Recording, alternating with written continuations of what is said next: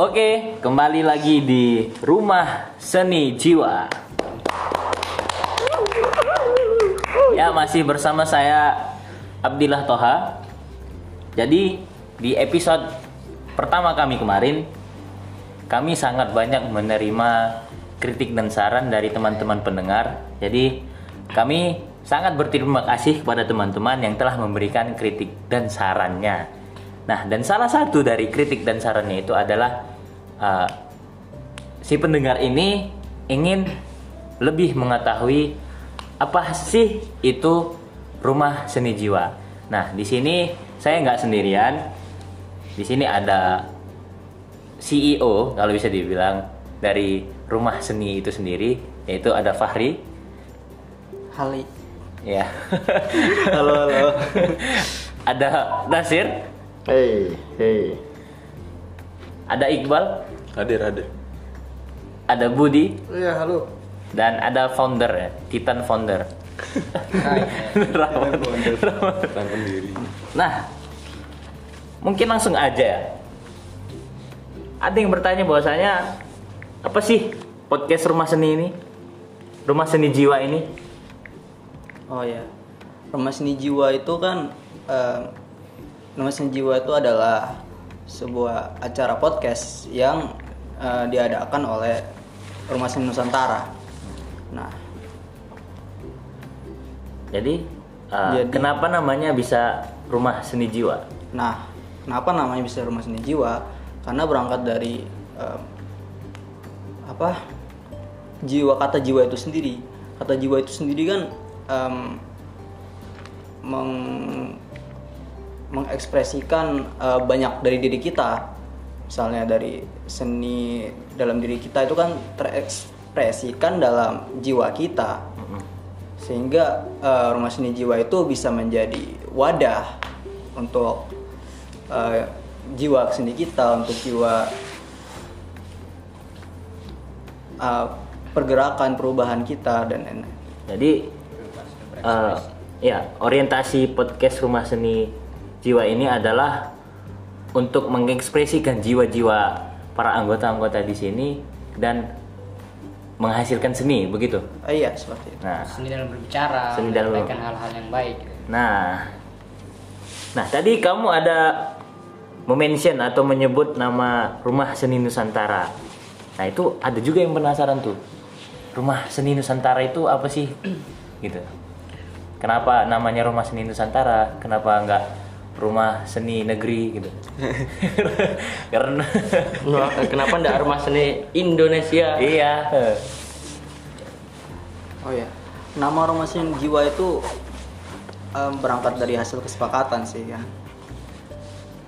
Rumah Seni Nusantara, Pak. oh apa Sorry, like, like, like.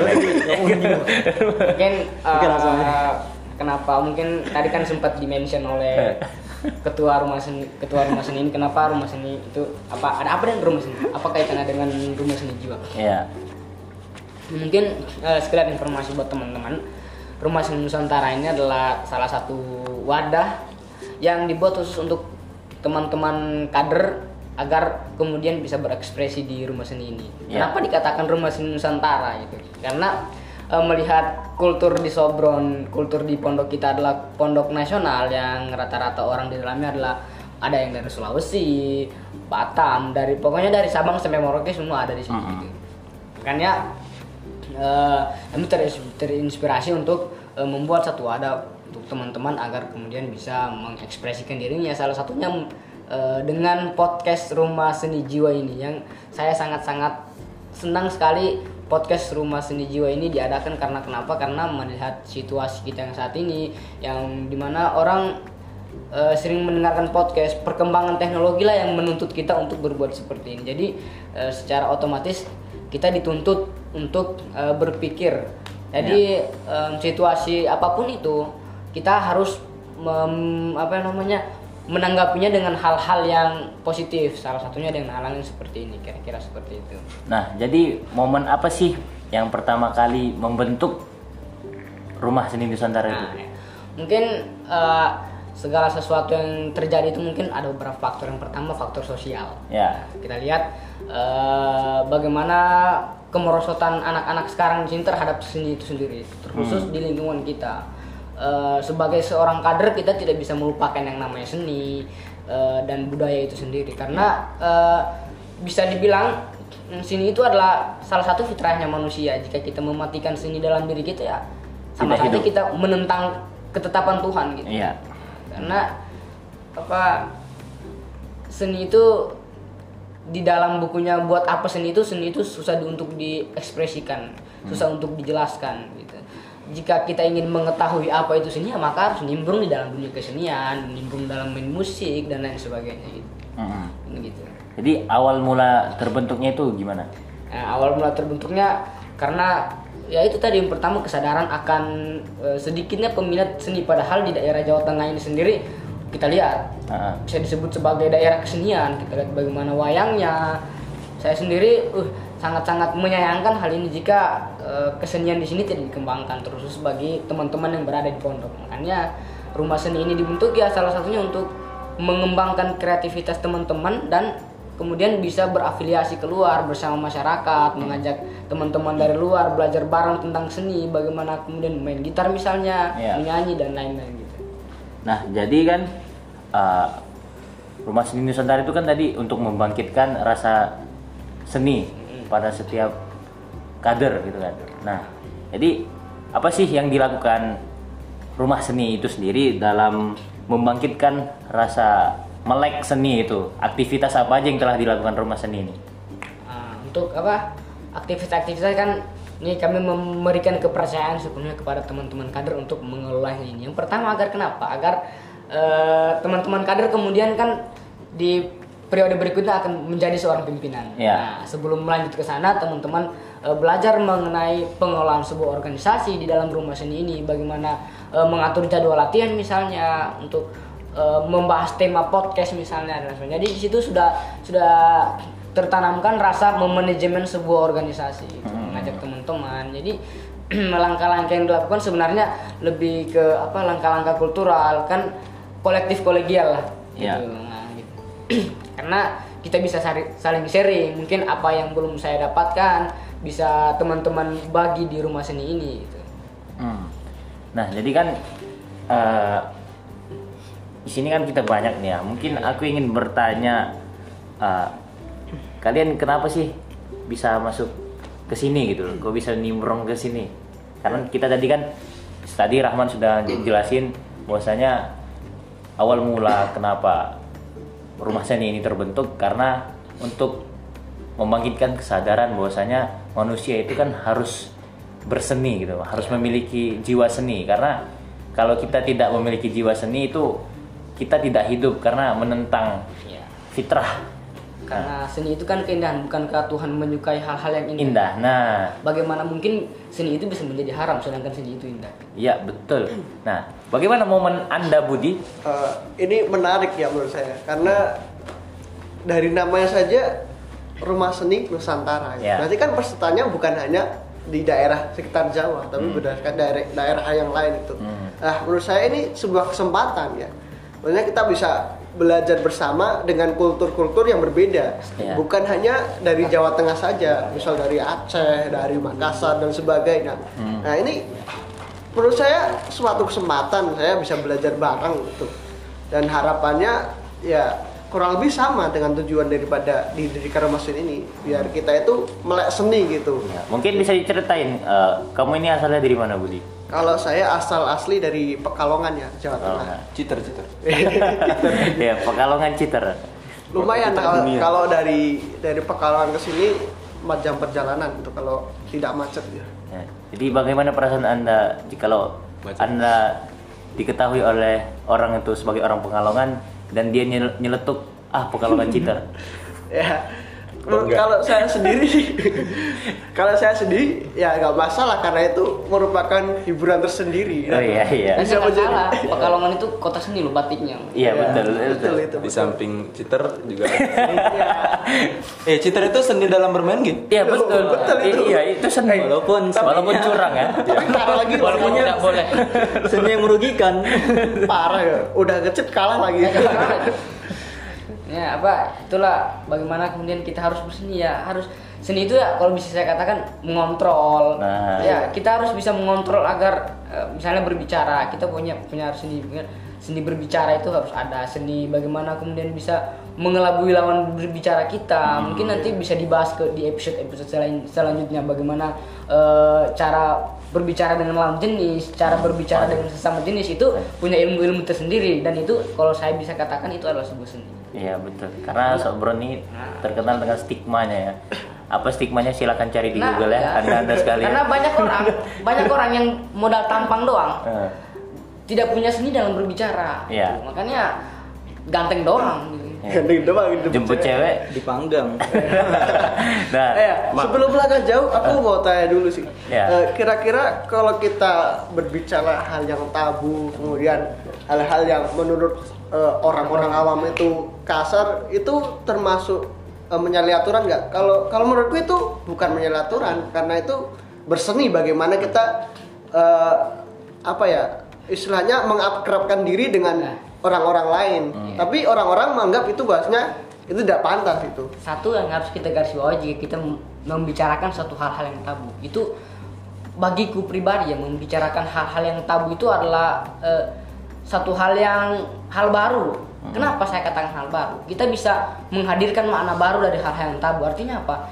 Tidak tidak semua yang orang anggap negatif itu bermakna ya setiap setiap makna itu adalah negatif gitu tidak tidak karena e, misalnya apa saya pernah itu buat buat story WhatsApp E, story WhatsApp ini itil itil kan kalau dalam bahasa Jawa itu kan Ditoris. foto Iya. kan Iya.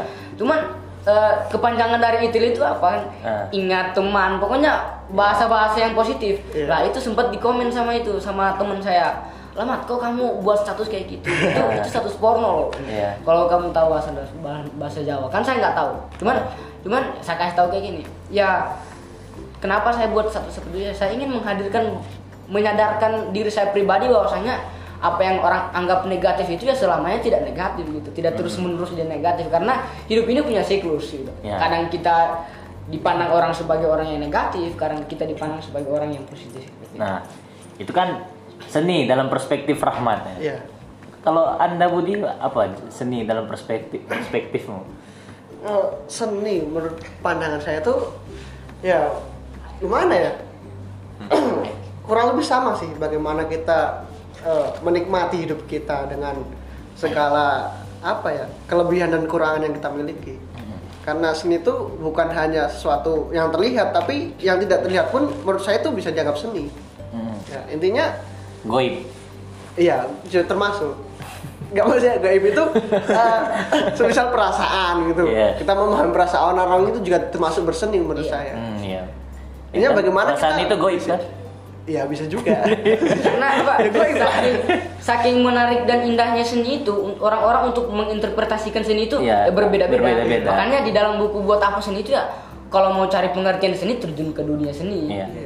Biar merasakan seni itu seperti apa. Sama dengan kalau kita nggak tahu air itu dingin apa enggak kan kita nggak bakal tahu kalau jebur. ya. Ini kan eh, ber- bergelut di dalam dunia kesenian itu kita bagaikan masuk ke dalam ruangan yang penuh kata-kata mutiara. Kita Iya. di sana akan menemukan kebijaksanaan. Auto anak senja. Iya, menemukan banyak kebijaksanaan. Nah, gini diibaratkan seperti itu. Ya. Memasuki ruangan yang penuh banyak kata-kata mutiara, di sana kita menemukan banyak kebijaksanaan, cinta dan kebebasan. Gitu. Mm-mm. Nah, Segi. how about you Iqbal? Eh, menurut apa nih? Ya, perspektifmu tentang seni itu apa? Kalau perspektifku tentang seni ya, pendapatku tentang seni. Nah, Kalau mungkin dulu aku terlalu sempit mengartikan seni. ya, seni itu cuma sebatas eh, Menggambar. menggambar menggambar eh, gunung dua Gunung dua sawah, jalan. sawah sungai matahari di tengah-tengah Senyum nggak? sama burung legend itu tuh Mataharinya senyum nggak? Matahari Itu padanya apa itu? Nah, kurang tahu saya. ah, itu dulu saya memaknai seni itu kayak gitu. Ah, sebatas gambaran, kemudian sebatas tari. Nah, tapi setelah sekian lama wah, mencari Jawaban. mencari jawaban atas pertanyaan di otak saya, "Eh, apa sih sebenarnya seni? Nah, kemudian bertemulah rumah seni ini. Bagaimana rumah seni ini mengenalkan bahwa seni itu tidak sebatas yang dipan yang visual, Ya betul. yang bisa dilihat. Tadi seperti dikatakan Mas Budi juga yang goib, Nah, mencakup perasaan. Berarti orang yang alpha dalam kelas itu dia sedang berseni. Nah, kita kita kadang jika kita tidak apa kita kadang dalam hidup ini terlalu menyalahkan diri kita sendiri. Sampai Ya. lupa cara membahagiakan diri kita. Padahal bahagianya dirinya kita itu sederhana. Yang mempersulit itu pengertian yang kita keluarkan. Dan itulah seni. Kita bagaimana mengelola diri kita gitu. membuat diri kita senang itu adalah seni sebenarnya. Ya. menyederhanakan pengertian kesenangan diri. Karena kenapa kita memi- memikirkan uh, batasan bahagia orang lain padahal batasan bahagia kita sendiri itu ada gitu ya. iya ada Seharusnya biarkan kita dengan bahagia kita sendiri. Iya. Artinya Ya.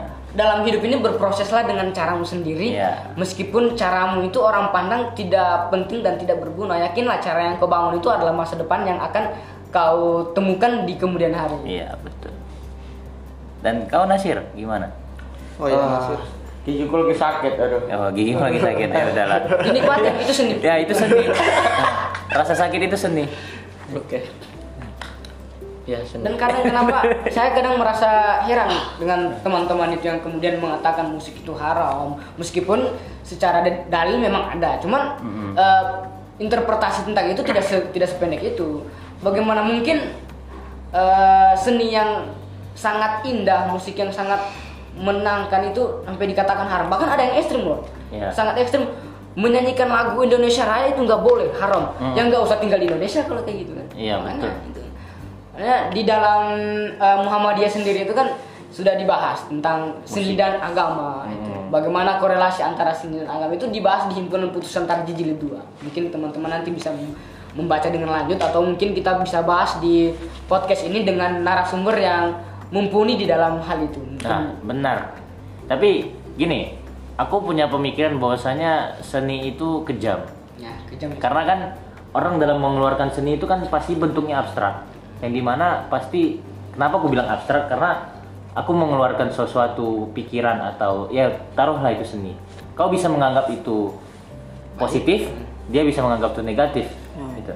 Makanya aku pernah berpikiran bahwasanya seni itu kejam. Itu setuju nggak kali ini? Atau Kalau kalau aku sendiri nggak setuju karena eh, bukan hanya seni, se- segala sesuatu yang kita lakukan di bumi ini eh, pasti terdapat dua sudut pandang, sudut Iya. pandang negatif dan sudut pandang positif. Meskipun banyak menganggap itu hal positif, pasti ada saja orang yang menganggap. Makanya kalau kalau dikatakan seni itu kejam, ya nggak nggak kejam-kejam amat sih karena eh, dari seni orang bisa mengerti apa itu kehidupan dari sini orang bisa mengerti yang mati ternyata bisa memberikan sesuatu sebuah manfaat juga Hmm. gitu Ingat kata Naruto, seni itu adalah ledakan. itu Iya, di darah. di darah. Maaf, sorry like. seni itu ledakan. Kalau Karena menurutku sih eh, bagaimana cara kita cara pandang kita kembali pada diri kita masing-masing. Kalau berpikiran seni itu kejam ya mungkin bisa dikatakan ya mohon maaf dia belum tercerahkan gitu. Hmm. Ya, saya belum tercerahkan. makanya i- makanya seni itu apa? Apa seni sebagai pengalaman. Kenapa seni sebagai pengalaman? Misalnya em, eh, apa namanya? Makan dia waktu kecil makan itu makan kangkung. Kangkung masa kecilnya nggak enak gitu. Nggak enak. Terus setelah dia SMA mungkin makan kangkung rasanya enak. Itu seni sebagai pengalaman pengalaman Ya. dia kemarin nggak enak dan sekarang dia merasakan enak seni sebagai Jadi berarti hidup itu sendiri adalah seni. Oh, hidup itu adalah seni. Sudah jelas lah. Karena apa-apa yang kita lakukan itu kan berbeda-beda setiap orangnya. Dan memang seni itu memang harus berbeda-beda. Walaupun ada satu titik di mana itu hampir sama. Apa itu? Kan mungkin ada satu titik contoh apa ya? eh, kita pernah mengalami hal masa kecil yang sama. Contoh masa kita sama-sama main gundu, Gundu apa gitu? kelereng, kelereng. Nah, kalau kami bilangnya guli. Nah, Iya, sama guli. guli. Guli juga. Jangan-jangan kan Sepakat guli. Guli apa itu kelerengnya? eh, tempatku neker pak. Deker. Neker. Hah? Neker. Neker. Iya. Primitif. primitif Tapi jangan salah. Orang-orang primitif itu kadang lebih kreatif kesenian itu mereka jaga dan sebagainya. Iya, Karena berarti apa? tempatku kreatif. Gabut sih menurutku sampai mengukir-mengukir di batu. itu orang-orang yang orang-orang terdahulu makanya saya, saya saya sempat mikir kayak gini ini eh, nalar kreativitas seseorang itu berarti ternyata bisa ditumbuhkan oleh perkembangan teknologi gitu Mungkin itu sih menurutku kenapa dia menulis di batu itu karena nalar dia memaksa dia harus menyampaikan pesan di situ. dan ka- dan dan apa yang itu hanya ada itu hanya ada batu Ah, di batu iya. Karena kalau ditulis di tanah bisa hilang, di kayu juga bisa hilang, Apalagi di air. di air nggak bisa. jangan kan hilang nulisnya gak bisa Iya, jokes jokes jokes. oh, ya lucu lucu. Nah, anda sebagai ketua Fahri. tunggu sebelum itu Ah, Nasir dulu tadi kelewat dia dia kan tadi sedang menikmati rasa seni ya. oh oke Eh, Iya. Rasa seni. Yaudah. Jadi menurut anda lebih enak sakit hati apa sakit gigi? iya iya iya. Lebih jujur lebih enak sakit hati. Karena sakit hati itu aku punya obatnya. Apa iya, itu? apa itu? Ya, VCE. nah, Video call syariah. Video call syariah. Video call syariah ya. ya ngobrol kayak gini kan udah hilang sakit hati udah hilang. Kalau sakit gigi gimana mau ngobrol? Susah Nah, ini kau bisa ngobrol. ini maksa kali aku ngomong ini. Dari tadi aku diam aja. Hmm, Ya, makanya nonton TikTok. TikTok TikTok tuh seni nggak? Seni banyak. Ini aku lagi nonton dan juga apa? Tarian Indonesia. Itu harapan harapan kita di sini kenapa juga rumah seni Nusantara itu dibuat agar mungkin ada yang dari Sumatera bisa eh, menampilkan keseniannya. Mungkin nanti di rumah seni Nusantara ini bisa kita kolaborasikan. Nak. kesenian se Indonesia itu kita bentuk menjadi satu kita kolaborasikan dan kita buat terobosan baru. Apalagi kita di pondok pasti Ah. ini ada dari Palu. Eh, Sulawesi ini Aku. ada yang dari Sumatera ini ada dari NTT Lombok Bali Jawa. Wah, jadi satu gampang aslinya. Kurang lagi cuma satu, susahnya itu niat. Oh, udah ada, Pak. Iya, iya. makanya innamal a'malu binniyat. Iya, Pasti. So, ini amal amal binnya podcast syariah. Podcast syariah bahas BCS aja. karena kan video call syariah. video call syariah. Iya cak. Karena sesuatu hal yang kita kita dapatkan itu tergantung dari niatnya kan gitu kan? iya innamal imrin ma nawa. Nah, karena kita mengeluarkan perspektif negatif itu karena kita berniatan untuk mengeluarkan perspektif negatif. Nah, Nah, Anda Fari, bagaimana menurut Anda? Karena Anda ketua pasti memiliki perspektif yang luas dong tentang seni. Gak, gak pasti gak harus sih sebenarnya kalau kalau bilang seperti itu. Kalau perspektif saya tentang seni itu sederhana sebenarnya. Em, seni itu adalah usaha menurut saya. Jadi usaha itu kan menghasilkan hasil, hasil yang eh, baik maupun buruk. Ya. Jadi menurut saya eh, hasil yang baik maupun buruk, indah maupun tidak indah itu semua adalah seni. Em, jangankan berpikiran seperti kita melihat sesuatu yang indah kita langsung berpikir wah ini adalah seni yang indah tapi kalau kita berpikir melihat sesuatu yang tidak indah misalnya em, kamu berjalan-jalan ke suatu tempat terus tempat itu tuh eh, maaf banyak kayak kotoran hewan dan lain-lain otomatis pikiran kita adalah tempat ini tidak indah Ya. tapi sebenarnya ah, indah dan tidak indah itu kan muncul dari suatu usaha Ya. seni adalah usaha. Nah, indah itu kan ada sebuah usaha yang membuat sesuatu itu menjadi indah. Tapi ada juga em, keindahan yang muncul sendiri. Itu kan tetap aja ada usaha, usaha dari Maha Kuasa menciptakan sesuatu. Dan yang tidak indah ini kan em, juga muncul dari usaha, usaha dari ya mis- kalau kalau kotoran hewan berbicara tentang kotoran hewan itu usaha dari hewan itu sendiri. hewan itu sendiri berusaha bertahan hidup akhirnya membuang kotoran di situ dan uh, usaha dari pemilik pemilik hewan-hewan itu yang yang akhirnya mungkin em, apa menumpuk kotoran-kotoran itu kemudian suatu saat akan diambil kemudian dijadikan pupuk itu kan sebenarnya itu ada usaha bersabar menunggu tidak membersihkan bertahan dengan bau itu selama bertahun-tahun Dan itu adalah seni. sebuah usaha dan itu adalah sebuah seni Nah, menurut saya karena seni itu adalah usaha mungkin seperti itu oke. sangat beragam pengertian seni yang gitu memang seni seperti itu Tapi aku tetap kekeh bahwasanya seni itu kejam. Yang Eh, apa? kejam itu bukan harus ini ya, Iya. harus negatif ya. ya. Seperti yang gue bilang tadi, kalau kalian eh, berniatan mengeluarkan perspektif negatif ya negatif yang keluar. Ini nama Malubin. Iya. Wa innal Likul udah jangan jangan. oh oke, mungkin last question ya. oke Nah, apa sih perasaan kalian dulu saat diajak masuk rumah seni Nusantara dan momen lagi ngapain? Eh, dulu tuh kan sempat apa namanya ada acara apa ya pertama kali tuh momen pertama rumah seni itu ada acara pelantikan. Stadium General itu. nah, stadion general itu. Nah terus disuruh nampilin sesuatu. Ya. Nah, kemudian nah, karena kita belum ada alat kemudian belum ada eh, apa namanya bahan lah untuk dieksekusi buat ditampilin. Nah, jadi kita berkreasi di sana Tidak, awalnya pakai gini pak. oh iya hanya sebatas tangan. batas tepuk Tapi tangan itu unik loh menurutku loh, unik, unik banget. Kemudian beranjak ke botol-botol kaca yang kemudian nggak kepak, nggak kepake botol anggur, eh botol orang tua. Anggur merah. yang diisi air Yang kemudian diisi bisa air. menghasilkan bunyi Jangan ditanya ya dapat di mana botolnya. eh anggur merah ini kita tidak di endorse anggur merah ya kalau mendengar harap di endorse ya. Kemudian menghasilkan bunyi-bunyi yang kemudian bisa menghasilkan musik yang enak didengar. mungkin teman-teman bisa melihat penampilannya di IG Ya, di Instagram rumah seni yang Nusantara, gitu. Ya, jangan lupa di follow ya. Stay. Ya. Nah kemudian eh, dari ember juga, ember-ember pakai nyuci di pondok. Terpaksa. Itu kan sebuah seni juga kreativitas kita mengelola barang-barang yang udah ada menjadi sebuah seni yang bisa ditampilkan. Nah itu dari sana saya eh, Dan itu kejam kan? iya ke, ya kejam. Kejam kan?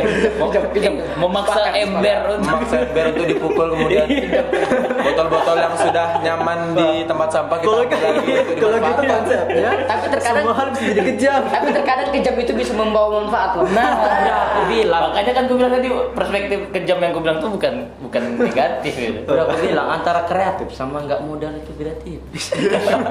eh, itu modal itu. Oh ya, Anda kira nyari botol orang tua itu Gak modal kecuali Anda memang minum, gampang. tapi Modal jangan salah beli dulu. Jangan salah loh, karena nggak ada modal orang itu jadi kreatif. Nah, itu berarti hasil dari nggak modal. Jadinya kalau anda ingin kreatif, jangan modal. Jadi miskin. aja sesat Gak gitu konsepnya bujan. Ayo bidang. Nah, eh, lanjut ke yang tadi ya. Nah, saya melihat di sana, wah ini kayaknya perkumpulan yang seru gitu. Yang kemudian Enggak, kau masih ingat ketuanya nggak? Nah, lupa. nah, tak tak tak dulu. Nah, gitu. Kemudian saya melihat "Wah, ini kayaknya seru bisa memecah kebekuan saya selama ini yang tadi saya mencari, ih apa sih itu seni? Nah, Siap. kemudian mencari menemukan Bukan hanya sebatas air ya. Iya, iya air. Air seni. Iya, bukan sebatas sebatas air seni. Jadi saya melihat, wah ini nama dari namanya ada Nusantara, weh. Ya ada banyak ragam seni yang bisa saya temukan di sini. Banyak perspektif artian dari seni itu bisa saya temukan di sini. Nah, jadi dari sana lah ada Kita- ketertarikan Hmm, mendapatkan apa itu seni. seni. Mungkin kita memiliki rasa yang sama ya. Iya enggak? Bahwasanya Rasa apa? ya rasa ingin tahu terhadap seni itu apa. Nah, kalau dariku ya itu dari awalnya mencari apa sih seni sebenarnya. Nah, Terjun Sampai- ke dunia kesenian. Nah, terjun ke dunia kesenian. Nah. Menemukan yang namanya Rumah Seni Nusantara. jadi menurut kalian pesan untuk teman-teman yang ingin mencari tahu apa itu seni, mungkin berangkat dari ah, benar nggak sih haram nggak ya seni itu, mungkin dengan men- menceburkan diri kali ya. Iya. Ya, Iya, mencobakan diri. Setidaknya nyentuh dulu lah. Ya, sama halnya dengan apa? Dengar-dengar podcast gini dulu lah. Ya, sama dengan yang filsafat kan? Iya. Filsafat, bahwasanya belajar filsafat auto kafir. Ya. Nah, sebenarnya kan tidak sebatas itu. Dan satu yang saya rasakan selama ini yang seperti saya katakan pada awal tadi, masuk ke dalam dunia kesenian itu seperti masuk ke dalam ruangan yang penuh dengan kata-kata bijak. Di dalam kita akan menemukan kebijaksanaan, kedamaian, kebersamaan, dan satu kebebasan. Iya. Kebebasan ber- berekspresi itu. Benar. Betul sekali. Karena seni itu adalah bebas. Ya, itulah dari kami. Sampai jumpa di rumah seni jiwa. Mungkin di- bisa dibuka tentang pertanyaan-pertanyaan itu. Eh. Di Instagram kita dibuka pertanyaan, nanti pertanyaan kita jawab di podcast gitu. Nah, Siap. Iya. Instagram Instagramnya apa? Rumah Seni Nusantara. underscore Rumah Nusantara. Oke, mungkin itu saja teman-teman. Sampai jumpa.